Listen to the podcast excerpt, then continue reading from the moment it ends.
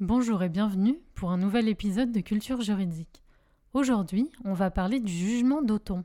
Cette scène judiciaire est souvent représentée dans les tribunaux. Mais d'abord, qui est Othon On parle ici d'Othon III, souverain du Saint-Empire. L'histoire raconte que sa femme accusa le comte de sa cour de l'avoir convoité. Le courtisan est alors condamné à mort, sauf que la femme d'Othon avait menti. Calomnie. La femme du défunt comte vient voir Othon se soumet à l'épreuve du feu, qui Nordali, pour montrer que son mari était bel et bien innocent.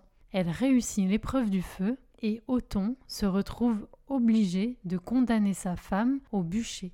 Toutes ces différentes scènes sont bien représentées dans le jugement d'Othon. Je vous recommande d'aller chercher à quoi ressemble ce jugement. Cet épisode judiciaire, qu'il ait existé ou non, montre bien que la justice doit s'appliquer à n'importe qui, peu importe son rôle et sa qualité, du moment que cette personne a fauté. En l'occurrence, la calomnie de la femme d'Othon, c'est-à-dire de la femme du souverain, se retrouve elle aussi condamnée pour son mensonge.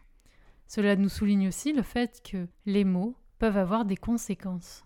Cet épisode peut également être couplé au fait que la vérité est bien souvent plus longue que le mensonge, mais finit toujours par arriver. Cette scène, dépeinte dans plusieurs tribunaux, est là pour montrer que la justice et ses vertus sont absolues et qu'elle règne en maître. Cet épisode était particulièrement court, mais j'espère qu'il vous a plu. Je vous retrouve très bientôt pour un nouvel épisode de Culture juridique. En attendant, n'hésitez pas à aimer, commenter ce podcast, mais également à nous rejoindre sur Twitter.